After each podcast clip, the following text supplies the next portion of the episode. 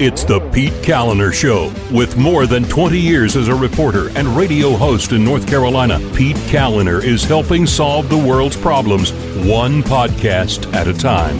Because he's a giver. And now, here's Pete. What's going on?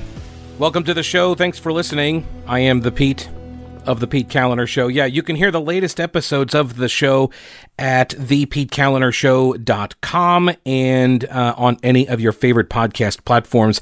Uh, you can also join the Facebook group uh, where we solve all of the world's problems every day. That's what we do. Uh, the governor has a plan kind of for us. Um, we're on lockdown probably until I guess what like July 4th seems like July 4th weekend. How better to celebrate our independence than to be finally lifted from uh, GovCo's orders? Um, the show is made possible by folks like Matthew and Mark and Kim and David and Brian and Jan and Janet and Gene and Ben and Jeff and Nicole. I appreciate all of your support. Uh, the show would not be possible without you guys, as well as Mattress Man. Mattress Man stores.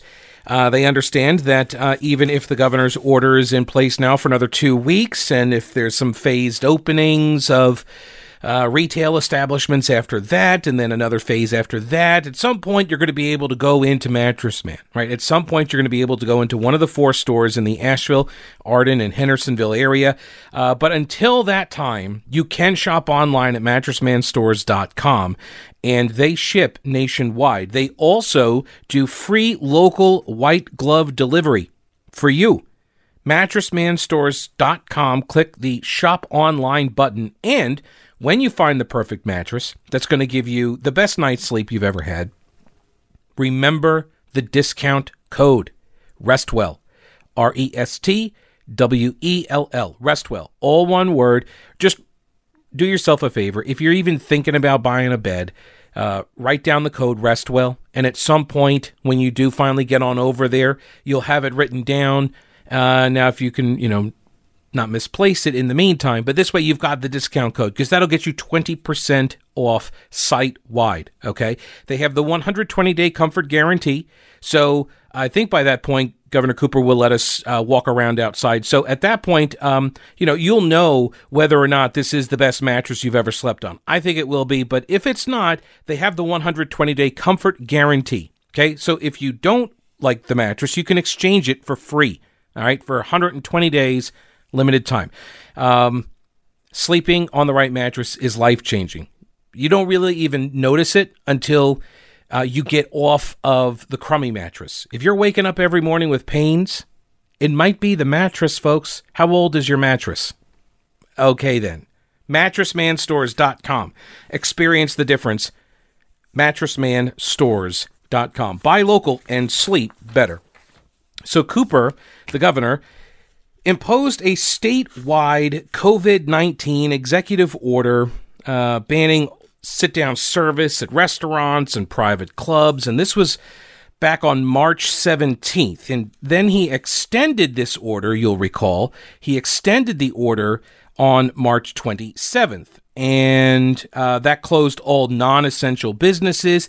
It ordered residents.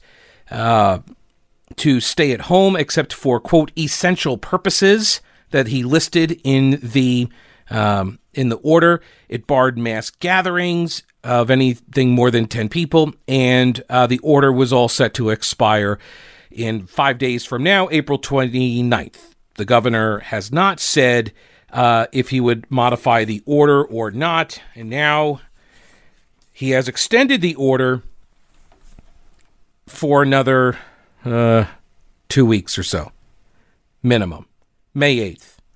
He announced Thursday he's extending the order through May 8th.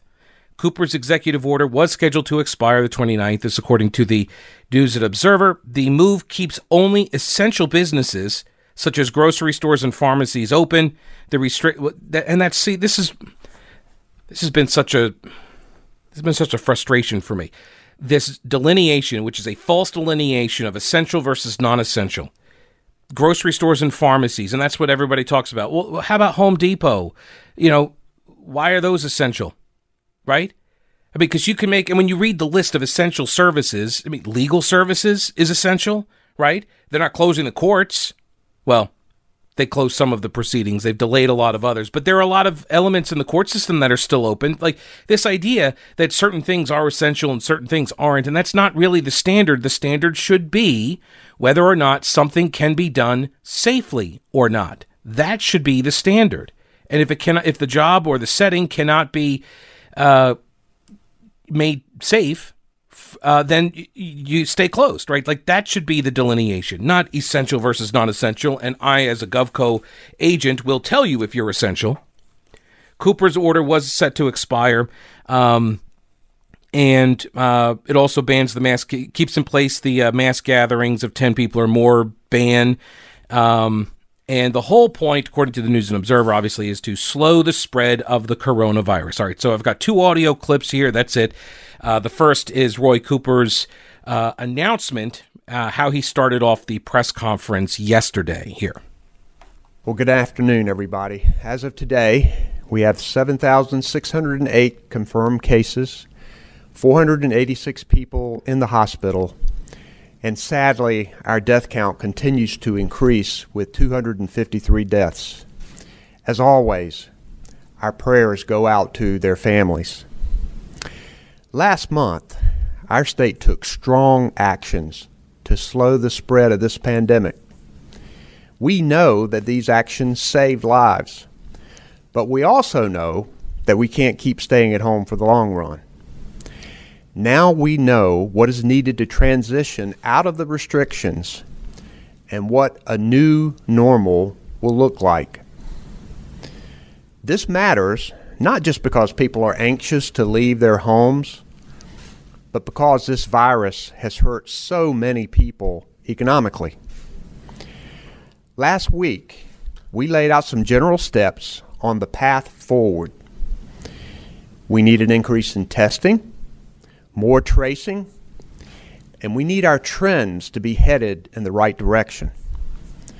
The White House shares similar guidance with states, and we have incorporated much of that guidance in our plan.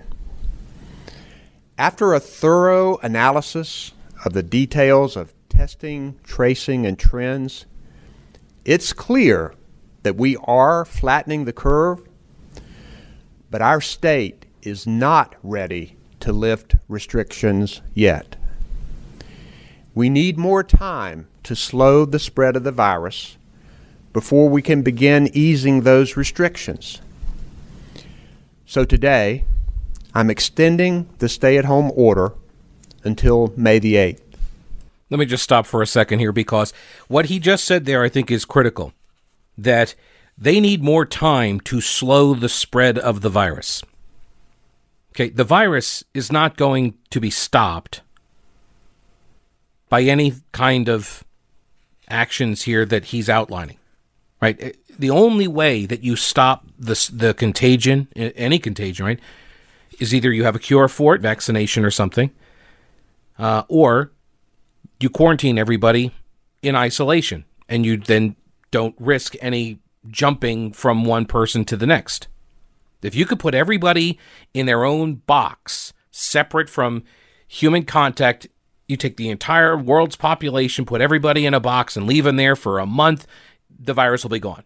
Right? That would be the ultimate quarantine example. Right? It would it, it would it would uh, die out. Whoever has it dies. Whoever has antibodies, they and they survive, and then that's it. It's over. So you're not you're not slowing the the the uh, the infection the infection will continue. As soon as you start lifting these, any of the restrictions, the infection will continue because it is so contagious. And that is to say, like, it's hard for me to criticize Governor Cooper's plan here, and I'm not going to very much because I lack the level of detail on the data that I assume the task force, whoever that is, is using.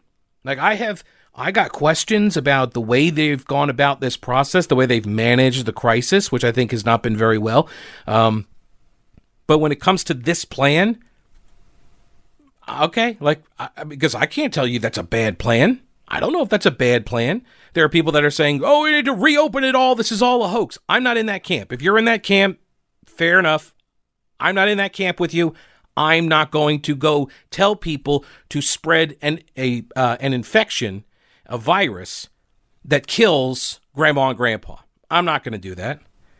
Uh, there's no cure for it, folks. There's no vaccine for it yet, and so there's no herd immunity because we've been self isolating. So all of these things make it a make it a lethal endeavor.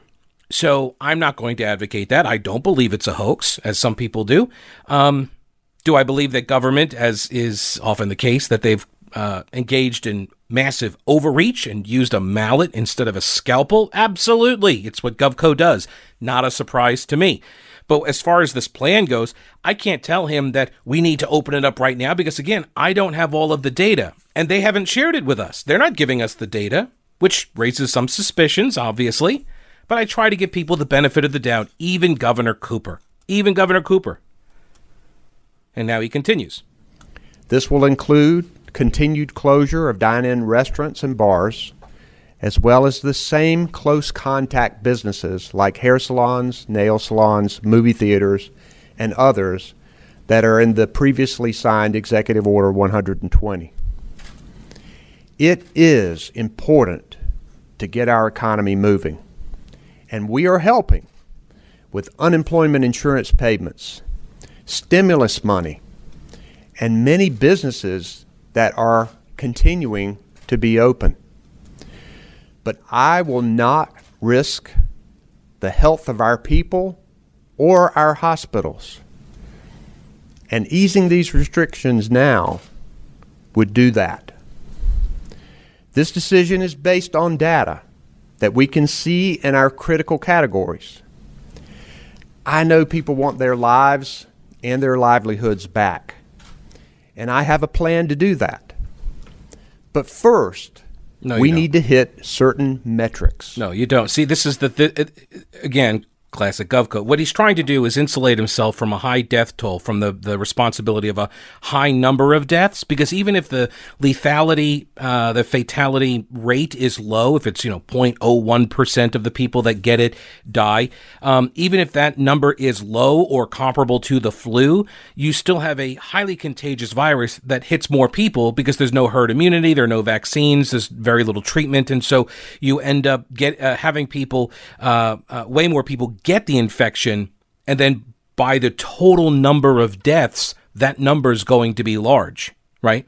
So that's what a lot of politicians are afraid of getting uh, tagged with. They do not want to be the person that oversaw, uh, you know, 10, 15, 20,000 deaths in their states. And so that's what he was saying at the beginning of that portion uh, of his remarks. He's saying, you know, I'm not going to uh, risk the people's health. And, you know, you could take that to an extreme example as well. And okay, well then mandate, as I've said before, you know, you can mandate uh, every single driver has to wear like a race car helmet. They got to wear the Hans device, and they've got to wear like the harnesses and stuff. And uh, nobody's allowed to drive more than thirty miles an hour. Like we always we always embed certain risk assessments in all of these policies, and that's what he's grappling with. The problem is nobody knows nobody knows what the right answer is here.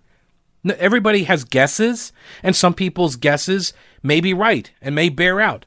Um, that doesn't mean that they um, that they know themselves to be right right now. We don't know that to be the case. Everybody is guessing, it's, including the governor and his task force. They're guessing too, right? They're guessing that this is going to give them uh, some some sort of leeway, and hopefully they'll have enough stuff in place. They'll be able to respond and all. Um, and so I try to keep that in mind as well. That that that it, these are difficult decisions that have real consequences on lives. Now, what he just said that you know he has a plan, uh, you know, to to restore our lives and livelihoods. Okay, that's not that's not true. That part is not true. There are people right now that are bankrupt. They're destroyed. They're going to be destitute. It's all over. They've lost their business. They will lose their homes. They will be out on the street. They're in breadlines. Like that's already happened. So th- there's nothing you can do now to give that person back the business they built for 30 years. Particularly when your orders on like if their business was a restaurant, they're really screwed. Like I can like I am kind of concerned like the the days of dine-in restaurants as we knew them, they're over. until there's something that can be done to uh, uh, to minimize this virus, or I guess everybody gets it, and those who can't survive it, they all die off. And everybody who could survive it, they do survive, although with lasting permanent injuries and such. Um, I, I, I, don't know. I don't know what that looks like for restaurants going forward. Movie theaters, I, I don't know. The, the nail salon and hair salon thing, that's always been.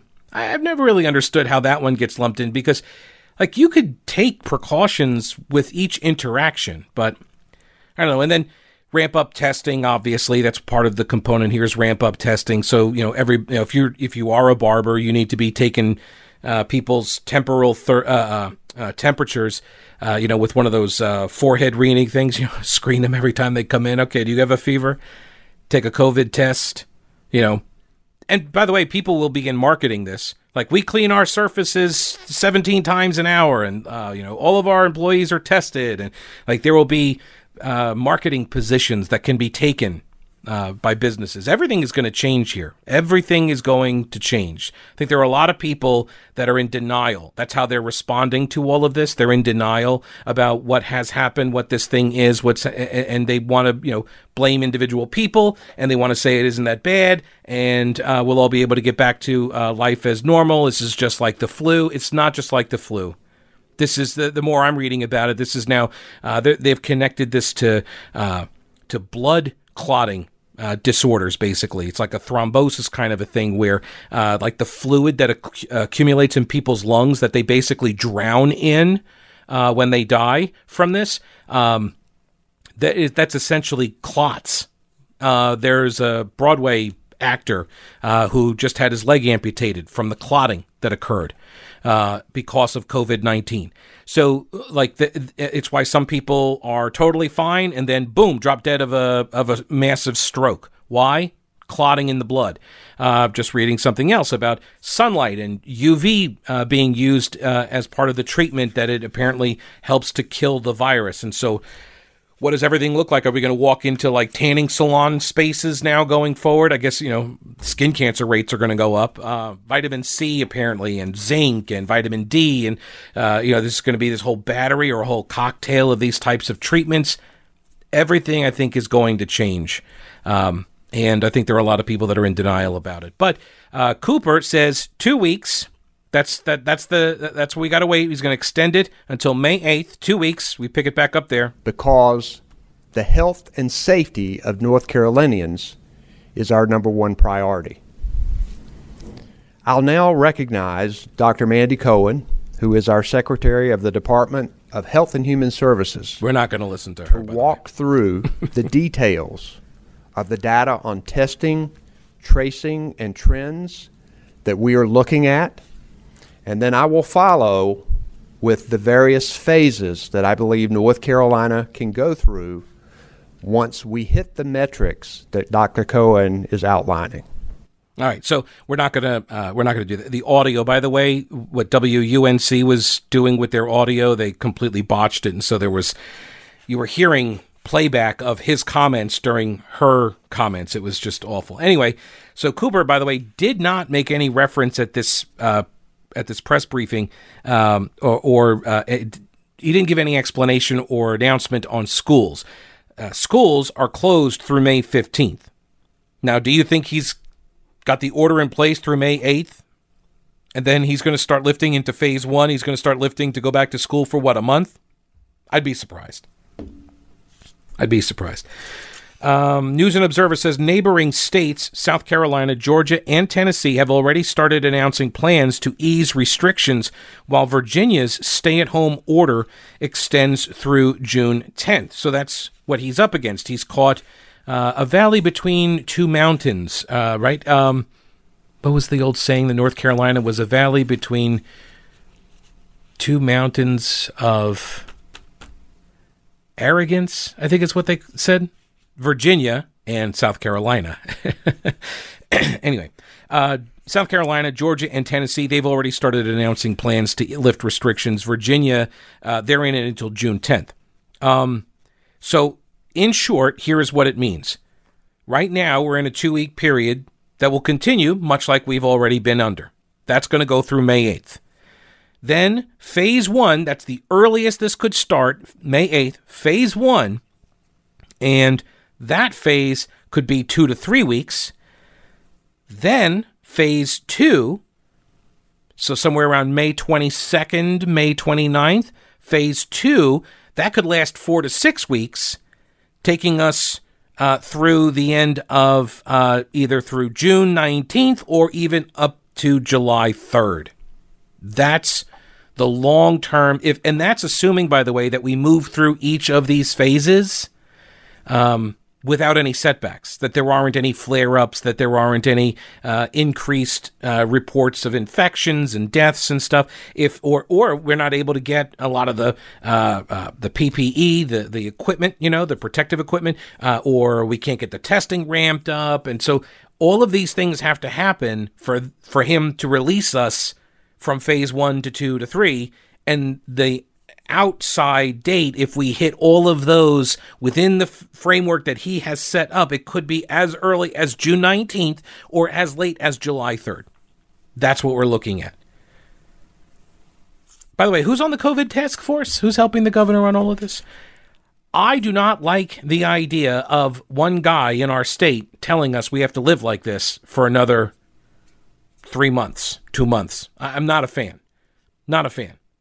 I want way more information. And considering that I'm not doing much else except just like reading everything I can read about COVID 19 and North Carolina, watching every press conference, like aside from that, I really don't have a lot going on nowadays. So I would like to see more data. I'd like to know more of the, the background on this stuff. Um, one of the issues that I have with this plan and again, it's hard for me to criticize the plan. I have concerns, but I'm not going to criticize it because I don't know all of the data they're using to decide this stuff. Now we I, we were exposed to some of it at this press conference, and I'll go over some of it. I have the slideshow. But one of the one of the issues for me, and this has been from the very beginning, is this treatment by our state government that uh, rural areas are the same as urban areas, and they're not. They're not. You should not be treating some, you know, town of 2,000 people should not be treated the same as Charlotte. Much like we saw at the national level, where the whole country is being treated as if it's New York City. Well, I actually have, well, I wasn't going to even mention this at this point, but I might as well do it. Let me dig through the stack of stuff. Dun, dun, dun, Here it is. The National Bureau of Economic Research put out a white paper, working paper series uh, this week. Headline, you may want to sit down for this one. The subways seeded the massive coronavirus epidemic in New York City. I know, who would have thought? New York City's multi tentacled subway system was a major disseminator, if not the principal transmission vehicle of coronavirus infection during the initial takeoff of the massive epidemic that became evident throughout the city during March. Maps of subway station turnstile entries superimposed upon zip code level maps of reported coronavirus incidents are strongly consistent with subway facilitated disease propagation. Local train lines appear to have a higher propensity to transmit infection than express lines. Well, that makes sense, doesn't it? You know the difference between an express and a local? A local makes lots of stops, and the express takes you right to the final destination, you know, with maybe one stop. So the more stops you have and the more people getting on and off facilitates the spread. I know, kind of amazing. Bus hubs may have served as secondary transmission routes out to the periphery of the city. Yeah. Yeah, the virus is transmitted in densely packed tubes underground where people are breathing on each other, coughing on each other, grabbing the same uh, slick metallic pole, uh, and then, you know, using it to walk down the aisles or hold on during the, the turns and the bumpiness and turbulence. Yeah people they were it was a germ factory and they were spreading this stuff all throughout the subway all throughout the trains how many other na- uh, cities in the nation have subway systems like that right oh and then there was this story out of new york city that the infection rate's actually somewhere in the neighborhood of 20 to 30 percent right so it's already been widespread in, in this uh, in the city which would indicate why is that important? It indicates that a lot of people had it, but the lethality rate, the fatality rate is lower than people thought. In other words, more people have it, so the number that we thought this is the math part, the numerator and denominator. So when, when you're doing these kinds of assessments, right, the numerator is the one on top, the number on the top of the bar, and then the denominator is on the bottom, and that means divided by. So like one half is, you know, one out of every two, one half, right? So you would divide the 2 by the 1, right? So that's the numerator denominator and that that denominator that's the important number. How many people had the virus? How many people were totally infected? What's that denominator number? And then how many people died would go up on top. And then you would divide it into it. So you would know then what is that rate? And you could tell by the bigger the number on the bottom that the fatality rate gets smaller based on the number on the top, if that's not changing either. Now, here's the other thing we still don't know if all the numbers from the top number have been counted because, like in North Carolina, they're having problems with the data collection from the State Department of Health and Human Services. They've been stiff arming reporters trying to find out how many COVID related deaths there have been in nursing homes. Uh, you've got deaths that have uh, not been counted as COVID in this state. So it's possible that our um, that our numbers are way lower than they actually should be. Yeah. Right? So there was a let me jump ahead here. There was a collaboration between six media outlets. Um Let's see here. I've got them. Yes, yes, I have them. It's uh, the Charlotte Observer, Carolina Public Press, News and Observer, WBTV, WECT, and WRAL. And here's the headline NC's COVID 19 death counts may give an incomplete picture of the virus's toll. The death certificates for two groups of North Carolina residents who died in late March and early April within days of each other testify to what claimed their lives. They suffered from a range of conditions that are commonly seen singularly or together in elderly patients approaching death cardiopulmonary arrest, acute respiratory failure, pneumonia, coronary artery disease, COPD, atrial fibrillation, lung cancer, diabetes, and pneumonia. But the death certificates for the first group of these people indicate an additional aggravating health factor, which likely proved fatal for their already struggling physical systems. They tested positive for COVID 19. The other group, so you got two groups, right? So that's the first group. The other group of death certificates gives no indication that those people were ever tested, despite remarkably similar symptoms. After all, these conditions kill people every day. Without the test results, whether negative or positive, it's impossible to know how many of these North Carolina residents who died had the virus and the number of people in North Carolina who died with comparable symptoms but without any test results recorded is many times greater than the number whose death certificates say they tested positive. So when state officials say 213 state residents have died of the virus, they can only include the ones that tested positive. Those with the same symptoms but no COVID 19 test results are not included, even if the doctor thought that the virus killed them. Laboratory confirmed deaths are reported by hospitals and physicians directly to the local and state health departments, usually within hours or days of a patient dying. North Carolina DHHS has acknowledged there's a second way to track COVID 19 deaths, and that is through death certificates but a review of thousands filed in counties across North Carolina by a collaborative of reporters from six newsrooms found a range of factors that make the second method easier said than done. The task of accurately tracking, counting, and reporting COVID 19 deaths is further complicated by a continued shortage of tests. In some cases, death certificates don't mention COVID 19 even when the state confirmed that the patient was positive and counts that death in its total. So these reporters go out looking at death certificates. They they do this because they can't get the data from the state.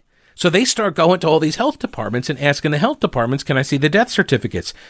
The health departments then call up to the State Department of Health and Human Services and the state DHHS. They tell the locals, "Don't help the reporters. Send them someplace else. Don't give them that information." Why? What, are you doing? What? This is what I was talking about a couple of days ago. You got to feed the beast.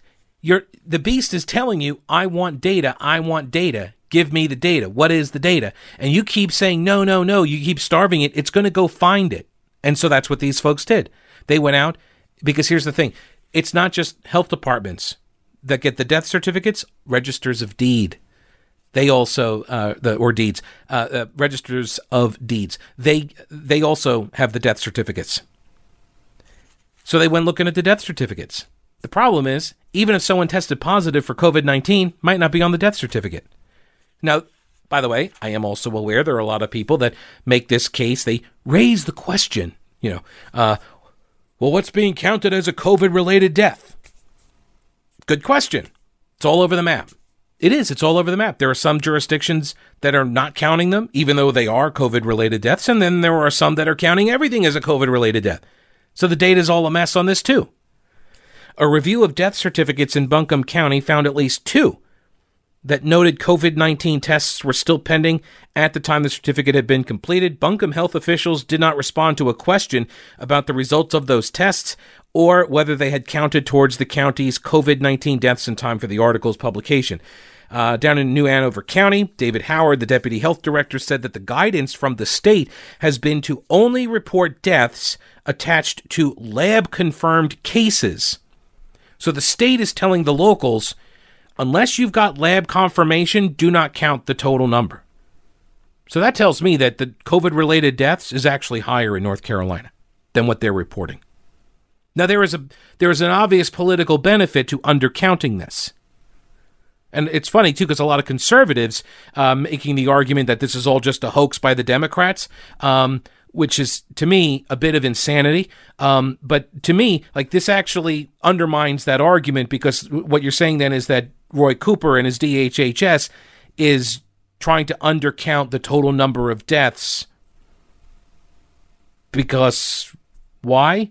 That benefits him. See, I can see this as benefiting him politically, but if you view everything through the prism of Trump, you would think that they're inflating all of the numbers to make Trump look bad. Okay. Uh, so there's a problem with the data collection. Uh, David Howard, again, Deputy Health Director in New Hanover County, says that uh, the state guidance has been to only report deaths attached to lab confirmed cases of the virus, leaving out cases where a physician has diagnosed somebody with the virus or suspects the virus in absence of a test. Quote, those will be counted. They are not being counted out. Uh, they're not being counted now because we are erring on the side of being accurate with our death reporting and our case reporting as opposed to trying to extrapolate to a number of cases and a number of deaths across a community or a county or a state. So, they're undercounting to be on the safe side. So now what's going to happen, by the way, when they finally catch their breath and say, hey, we have all this blood work, let's run it through now and confirm whether all of those earlier deaths were COVID related deaths. And then you're going to see the numbers go up. And then, of course, everybody's going to go, oh my gosh, they're padding the stats now. uh, yeah. Just giving you a heads up, right? These are the arguments that people are going to be making. You know who's never had to pad the stats is Rowena Patton and her All Star Powerhouse team. It's true. Um, Rowena Patton's All Star Powerhouse team, they specialize in the Asheville Diamond, which is from Weaverville to Hendersonville and Waynesville to Black Mountain. She and the team will give you the, all the information you need to make your informed, intelligent decision, whether you are buying a home or selling a home and uh, she outsells 99% of the real estate agents in North Carolina. Uh, she's also the top Homes for Heroes real estate agent in America. Homes for Heroes gives buyers and sellers who are military, law enforcement, firefighters, healthcare workers, and educators, gives them 25% back from the commissions, and she has given back somewhere in the neighborhood of about $800,000 by this point to local healthcare professionals military, police, fire, uh, and teachers. Uh, so if you're buying or selling a house, and I know it's probably like an impossible thought right now. You're like, oh, that can't happen. It can't happen. She's actually still buying and selling houses. It can be done. She's actually been doing video tours for the better part of a decade, actually longer than a decade now. And uh, so she's got the tech. It's already built in. They know what they're doing. Looks good. Actually, it's one of the reasons why they get their home sold fast and for more money because they do such a great job uh, on the marketing side, including uh, the video. And so you want to uh, explore some options, even if not right now, but you're thinking about what you're going to do after you're able to, you know, come up out of the uh, the quarantines, give her a call 333-4483, 333-4483 mountainhomehunt.com and start packing. In North Carolina, death certificates are maintained by two agencies, right? Health departments and register of deeds. State law requires both agencies to provide copies of the death certificates to any kind of public records request. And uh, Mike Tadych, I think is his name, a Raleigh lawyer who represents members of the news media in records lawsuits. Um, uh, he says that this is these are public documents and the state doesn't have a right to be withholding it. The collaborative uh, of these reporters got mixed responses from county health departments and registers of deeds across the state. Within two days of journalists requesting death certificates from county health departments, officials with DHHS told the county offices not to provide the records, and they did not cite any legal justification for doing so. Elaine Russell, the director of the Transylvania County Health Department, asked DHHS whether her office was the proper agency to provide death certificates. Quote, We don't hold the official copy, so I don't think we can respond to the request, she said. DHHS told her to send reporters to the state health department's communications team instead, and then they just don't respond to the reporters. That's how that works. You tell the locals, refer them to us, and then when the reporters go to the state, they don't get any callbacks.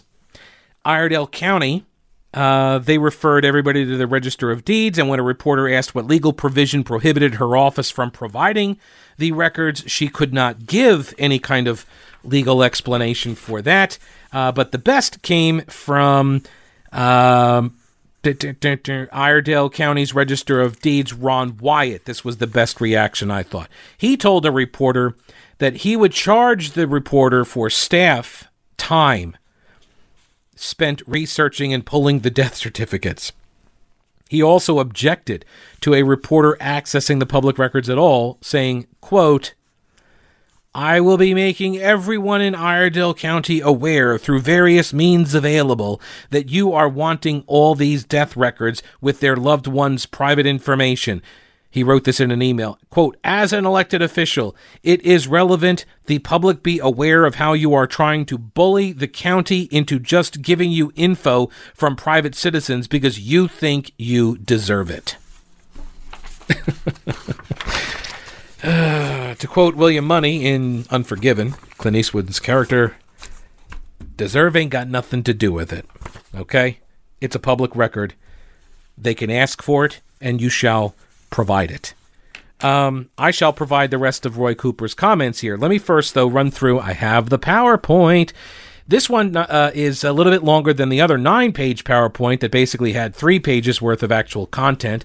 Um, this one I think is like 17 pages. Yeah, 17 pages. You got the, you know, the welcome screen, uh, screen and then you got the, uh, uh, you know, questions or whatever. Um, North Carolina has taken aggressive actions to save lives. And by the way, this is the narrative that they very much uh, uh, are reinforcing every time they do these public briefings. You hear it when they talk about the strong action, the bold action. The governor's acted strongly and boldly, bold and strong, strong and bold. Um, and so they want everybody to kind of really absorb that message. Governor Cooper, strong and bold. Because like when he gets up there and speaks, you, those two words do not cross your mind. Okay. Um, and uh, they say, first off, we have flattened the curve. And then they've got this handy chart. It shows days since the 100th case. Uh, so this is the number of uh, patients per 1 million residents. And uh, it's not gone way up high really quickly. It uh, it went up a little bit, and it's kind of just like at a nice little smooth curve. Okay. Um, they have slowed the rate of acceleration. So uh, this is they track this by uh, the number of days it takes for the number of cases to double. That is a uh, that's you know that's an outbreak when the number of cases just keeps doubling. You know every day, every two days, every week, or whatever, just keeps doubling because the exponential growth there is you know catastrophic. And so this is how they measure it and it takes it's taking longer now for the number of cases to double. So, at, like back uh, March 19th, it took two days to double, and then Uh, by the time we got around to like March 25th, we were up to like four days before the numbers doubled. Uh, and then by the time we got to April 3rd, so, uh, you know, what, three weeks later, now we're up to six days it takes to double. And uh, first half of them, uh, yeah, so from April 8th through the 18th, uh, now we're at 11 days. So it's still doubling, right? The number of cases is still doubling. It's just taking longer to double. This is what I keep saying. The infection, there's no cure, right? So this is going to spread. The numbers are going to go higher. They're not going to go down, right? I mean, I mean, the number of new, like you could be tracking the number of new cases and such, but when you take the total number of cases, that number is always going to go up. Okay. Uh, then where do we go from here? So the trends, our metrics. COVID like uh, COVID like cases over 14 days. That's what they're looking at. Lab confirmed cases over 14 days. Positive tests as a percentage of total tests over 14 days. Okay, which by the way, that's going to get monkeyed with as soon as you start testing more people more often. And then they're looking at hospitalization. So they're on a two week review, basically, two week window of review. They want um, to, do the uh, tests completed per day. They want to increase tests per day, uh, uh, completed per day. They actually gave us a number. I'll get to that. The ability to conduct widespread tracing and the supply of personal protective equipment. Uh, then they got some graphs. They got some uh, spiky charts and stuff here. Trajectory of uh, tests that are positive. Um, that's kind of flatlined, and but still growing. It's going up. The trajectory of hospitalizations still going up, but not very rapidly. Um, here it is: testing and tracing capacity. Increase daily testing. They want to go from 2,500 to 3,000 people per day to 5,000 to 7,000 a day. So basically, d- double the number of people tested each day. They want to increase the number of tracers, the con- the people doing the tracing. They want to go from 250 to 500. They want to deploy digital tracing technology. This is they've not done any of this. Okay, so by the way, like this isn't done. That's why the order still has to continue because this isn't done. Availability of personal protective equipment. They want supplies to fill requests for at least 30 days. So a 30 day supply. Currently, they have less than 30 days of gowns and N95 masks. Uh, so what they like so far, we have hit one of the four benchmarks on the trends, the which is the trajectory of COVID-like cases over 14 days. We're on. We we we check that box, but the trajectory of cases over. Uh, 14 days we haven't the positive tests as a percentage of total tests we haven't and the trajectory of hospitalizations haven't checked that. The all of the capacity stuff, the testing, the tracing, the PPE haven't hit any of that. So this is what they, this is where we need to go. We need continued decreases in the number of cases, or what they say sustained leveling. I, I mean, I got questions about this because this is all about statistics, and people don't know anything about statistics. Look, I failed statistics three times, but I finally passed it. Um, and it was all because I couldn't have the right calculator. Like for real, it's true story. But anyway, um, I took a lot of statistics. I took the same stats class four times, okay, in, in, college. And so, like, I got a lot of statistics training. It was the same training over and over again. But I just, one of the things I learned is that uh, you can use these things to tell any kind of a story you want to tell. Okay, so the number of positive tests they want to see decline, hospitalizations decline, and I went over the uh, the capacity stuff. So here's phase one, and again, phase one. This is uh, this is by the way, this is this starts after May eighth. This is not right now. Phase one, we don't even get to talk about doing phase one until May eighth. So right now we're still in the same pattern as we were, uh, and as we're going to be until May eighth. Nothing is changing until May 8th. Then, if we're lucky, phase one can be implemented. And phase one could last about two weeks, minimum. Don't you think about starting phase two before the two weeks, okay? Phase one stay at home orders remain in place, but people can leave home for commercial activity. So if you need to run to some other store besides a grocery store, then you can you can do that. Those retailers and services um, that are allowed to open, they're going to have to implement social distancing, cleaning, and other protocols. Gatherings limited to no more than 10 people, that remains in place. Parks now can be open, but subject to gathering limits. And you got to wear face coverings that's recommended in public, and restrictions remain in place for nursing homes and other congregate living settings, and uh, encourage continued teleworking. That's phase one.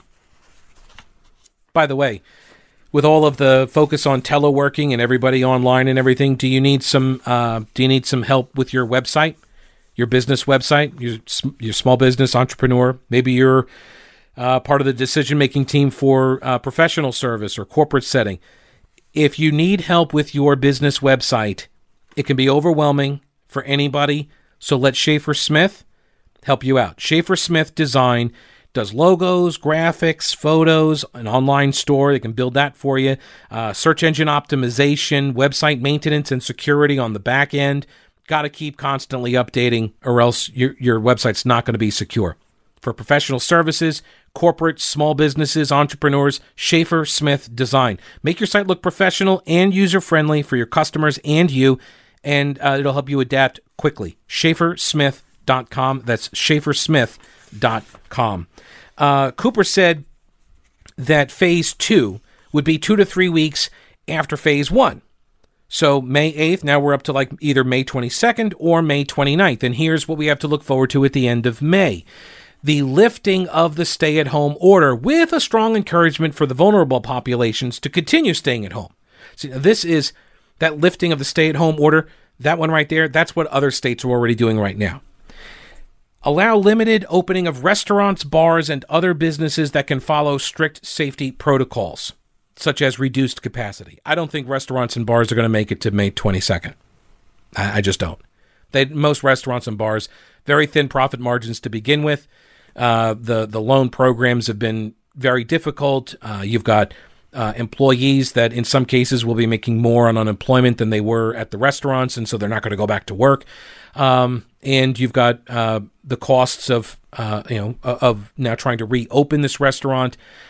Uh, I think most of them will be out of business by then. Um, I also recognize that these businesses are based on being able to turn a certain number of tables in a certain period of time. And not only are people going to stay away from the bars and restaurants because of fear of getting the virus, uh, but uh, you're also going to be, you know, cutting their occupancy rates in what in by by eighty percent, by fifty percent. Like what? Their their business model wasn't built on having that few tables in their restaurants. They're just not going to be able to survive. That's that's that's my fear. Um, an increase in the number of people allowed at gatherings. So that's when we could see more than 10 people allowed at a gathering. They would open the public playgrounds, which is sort of an interesting thing. If there's evidence now uh, that suggests the virus does not survive UV light, which means are people actually getting it at the playgrounds? Like when you shut down all the playgrounds, was that from human to, to avoid human to human um, transmission among the kids? Or was it to eliminate the transmission from the surfaces because it doesn't seem like it lives on the surfaces. Seems like there should be people walking around maybe with like big sprayers all the time, just spraying disinfectant on everything, just in a regular rotation. Maybe just put everybody to work as disinfecting uh, agents, you know? Uh, continue rigorous restrictions on nursing homes and congregate care settings. Um, and this would be phase two, by the way, would be where allow gathering at houses of worship and entertainment venues, but at reduced capacity. So that would be phase two. So that would start no earlier than May 22nd. You'd be able to go back to your church. All right. Phase three, which could begin uh, so f- four to six weeks after phase two, and now you're into June. Um, lessen restrictions for vulnerable populations with encouragement to continue practicing physical distancing, allow increased capacity at restaurants and bars and other businesses, houses of worship, and entertainment venues, further increase the number of people allowed at gatherings, and continue rigorous restrictions on nursing homes and congregate care settings. Okay, so those are the uh, those are the phases. Now, um, I kind of feel well, I'm I'm sympathetic to the argument, and I tend to agree with the argument that uh, this is too broad of a plan for all of the areas of the state. I understand uh, the difficulty in crafting a uh, you know at that kind of a local level kind of a plan, but there are obviously differences in the way people live in rural areas versus densely populated areas, right? Um, let me see here. Earlier this month, the governor said that wholesale lifting of restrictions would be catastrophic. The News and Observer previously reported at least one national expert on the pandemic agrees with that approach. This is Dr. Mark McClellan, who was the FDA commissioner from 2002 to 2004 under President George W. Bush and now directs Duke's Margolis Center for Health Policy. He said the state approach so far has limited the virus's spread, which of course it has. Quarantining everybody will limit the spread of any contagion, right? of course it will. By every analysis we've seen, McClellan said places like North Carolina, even though we've had some significant spread of the virus, and even though we've missed some of it because of asymptomatic cases and limited testing, my guess, mm-hmm, and a lot of expert epidemiologists, best estimate is only a small share of people in North Carolina are actually immune, less than 10% that means they've already got the antibodies. That means if we're going to think about reopening successfully, we have to prepare for the possibility uh, of the virus being able to affect the vast majority of North Carolinians, even after what we've been through uh, already. And we have to plan accordingly for that. He does not expect social distancing restrictions uh, to disappear anytime soon, of which I, I agree with him on that. The thing that's going to help limit the spread to people down the road is it sounds counterintuitive, but is to allow for the spread among people now and to build the herd immunity because right now we don't know we, we have no vaccine. And even I mean the best case scenario is you come out with a vaccine by next year. Thursday morning, North Carolina had more than uh, 7,700 cases in 93 counties. And then I love this line from the News and Observer. Even with that, continued increases in cases, it's a poorly written word. The editor missed it. They're saying we have 7,700 cases, 93 counties, 275 deaths. Even with this information, Lieutenant Governor Dan Forest and Senator Phil Berger both said Cooper's stay at home extension and reopening plan will hurt the economy. As if these two shouldn't say that the plan is hurting the economy because the numbers are going up, which they will by necessity because there is no cure. So the numbers are going to continue to go up. But see that even with these numbers, those Republicans are just taking pot shots. Like, God. That's where you see the bias. These these underlying assumptions. Nobody can question the governor because the governor's plan is the right plan because Democrat. Now, if you don't have a plan for preparedness, uh, well, you should, and you should text my friend Tim at Old Grouch's military surplus. Downtown Clyde, across the street from the anti aircraft gun, but uh, more importantly, online right now, oldgrouch.com. You can send him a text. His name is Tim or Old Grouch. You can, you can call him that too. 565 2497 is the number. 565 2497. Send him a text. You can make an order via text. You can ask about an item on oldgrouch.com. Also, you could just get some advice. Ask him for some advice on how to be prepared for COVID realities. oldgrouch.com Military Surplus, an old school traditional store with a mix of modern and vintage items. All right, that's it for today. Remember, uh, subscribe to the podcast, leave a positive review, give it a thumbs up if you'd like, and uh, thank you so much for the support. We'll talk to you later. Don't break anything while I'm gone.